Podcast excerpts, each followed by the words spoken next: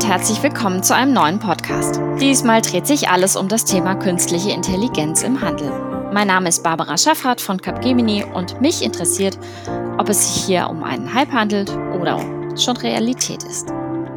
Laut der Capgemini-Studie Building the Retail Superstar haben mittlerweile knapp 30 Prozent der Top-Handelsunternehmen KI-Technologien im Einsatz. Meiner Meinung nach ist hier noch Luft nach oben. Trotzdem haben wahrscheinlich die meisten Verbraucher schon mal einen personalisierten Produktvorschlag von einem Online-Händler erhalten. Ich spreche heute mit Achim Himmelreich. Er ist Global Head Consumer Engagement im Bereich Handel bei Capgemini und außerdem ist er der Vizepräsident des Bundesverbands Digitale Wirtschaft.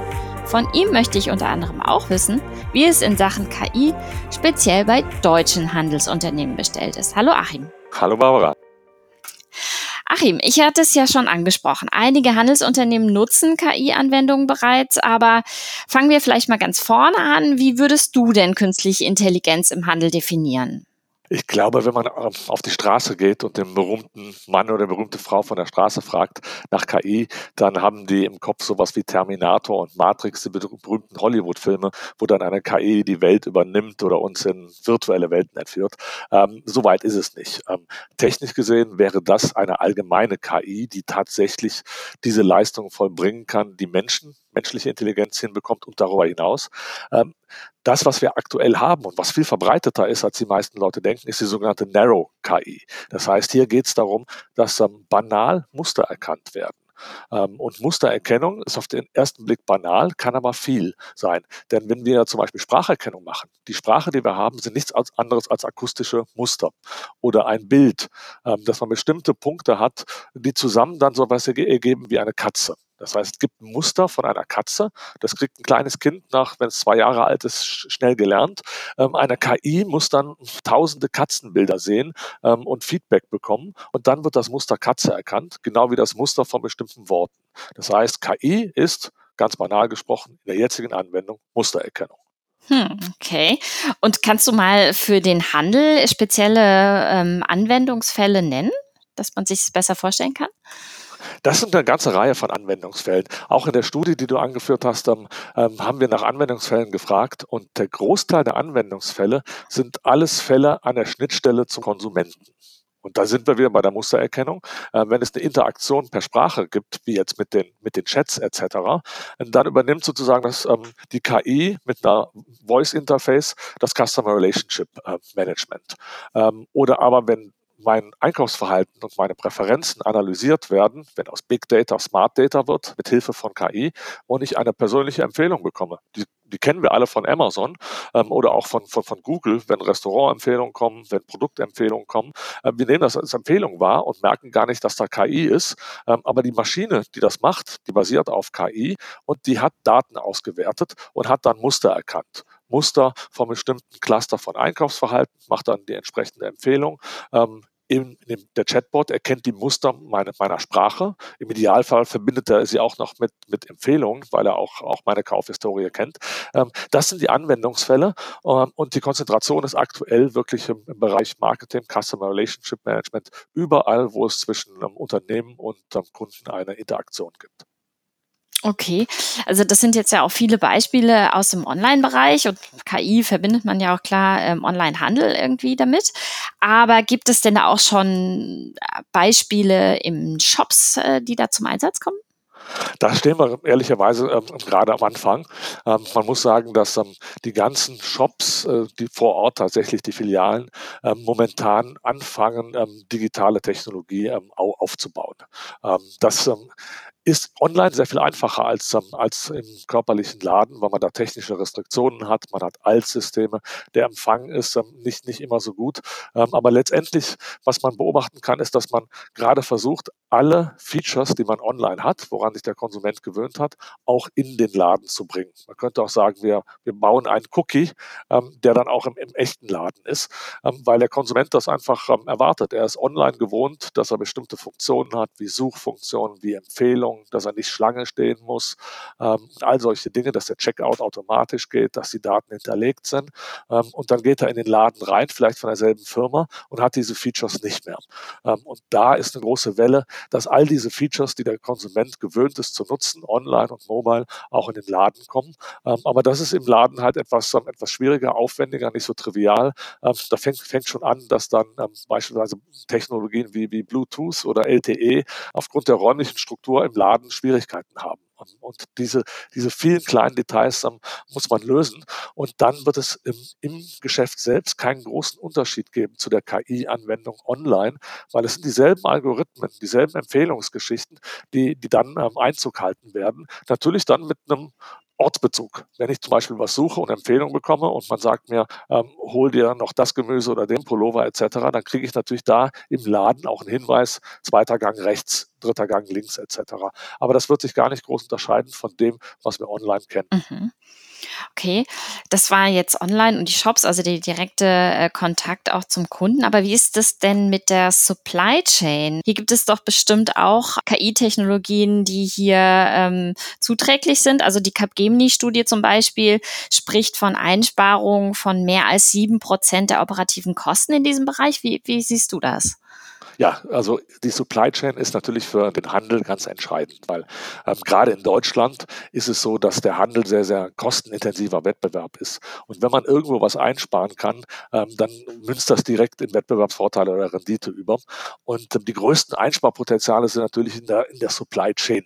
Ähm, die sind ja ultra komplex. Also mittlerweile, wenn wir in den deutschen Lebensmitteleinzelhandel gehen, ähm, dann kriegen wir Waren aus der ganzen Welt. Wir kriegen die Bananen aus Ecuador und ähm, weiß ich woher. Ähm, und das heißt, es ist sehr, sehr komplex. Und das sind sehr, sehr komplexe, in KI-Sprache, sehr, sehr komplexe Muster, die dahinter liegen ähm, an Bestellvolumen. Das Bestellvolumen hängt vielleicht vom Wetter ab. Wenn es heißer ist, kaufen die Leute mehr Fleisch für, fürs Grillen. Ähm, und ähm, dann gibt es bestimmte Routen, die die LKWs, Schiffe und so weiter machen müssen. Das heißt, wir haben eine ganze Reihe von komplexen Mustern, wo natürlich die KI ähm, genau ihren perfekten Spielplatz hat, weil diese Muster zu erkennen und ein klein wenig zu verbessern, das ist ein Riesenhebel für die Effizienz ähm, der Supply Chain und die wirkt direkt auf die Rendite. Das heißt, wir können hier sehen, es gibt einen, einen regelrechten Wettbewerb von dem effizientesten Einsatz von KI in der Supply Chain, ähm, weil das genau den einen Händler wettbewerbsfähiger macht als, als, als den anderen. Und dann kann man noch den besonderen Punkt angucken, das berühmte letzte Meilenproblem. Ähm, jetzt der Onlinehandel wächst Jahr für Jahr ungefähr 10 Prozent. Ähm, und jetzt kommt es auch noch dazu, dass ähm, der Lebensmitteleinzelhandel auch äh, verschiedene mit verschiedenen Liefermodellen experimentiert. Und in unseren Großstädten wird das auf Dauer nicht funktionieren können, weil ähm, jeder kennt das, dass die ähm, DHL und anderen Laster ähm, ständig irgendwie in der Straße stehen und in der zweiten Reihe den Verkehr blockieren. Wenn man jetzt sagt, das rechnet man noch ein paar Jahre mit einer 10 Prozent oder einer höheren Wachstumsrate voraus, dann, dann geht das einfach logistisch nicht mehr. Das heißt, wir brauchen hier auch intelligente Lösungen, wo wir mit gleichbleibendem Verkehrsaufkommen mehr Lieferungen machen können. Und da sind natürlich, gibt es noch zwei Lösungen. Das eine sind irgendwie Dienste der Share Economy, wo ich dann äh, wenn ich von der Arbeit nach Hause fahre, ein paar Pakete mitnehme, die in meine Straße gehören und dafür kriege ich irgendwie Punkte oder eine sonstige Belohnung.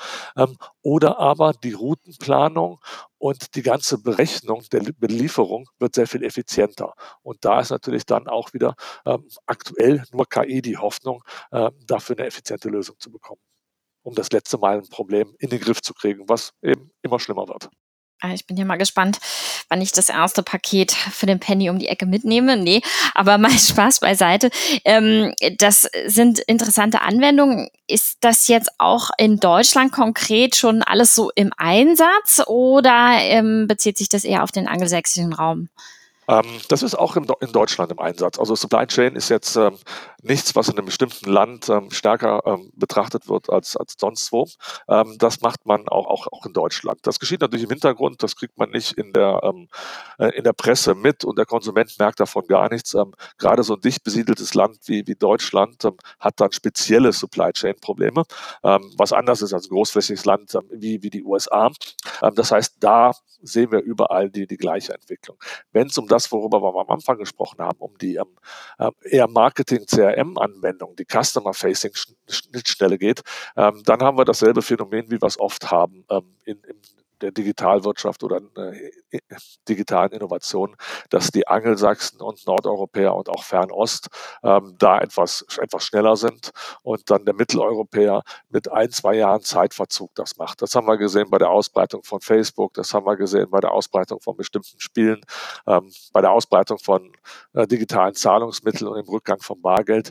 Das sehen wir ähm, bei der Anwendung von KI im Marketing auch, ähm, dass Deutschland da nicht ähm, der First Mover ist, sondern zu den Followern gehört.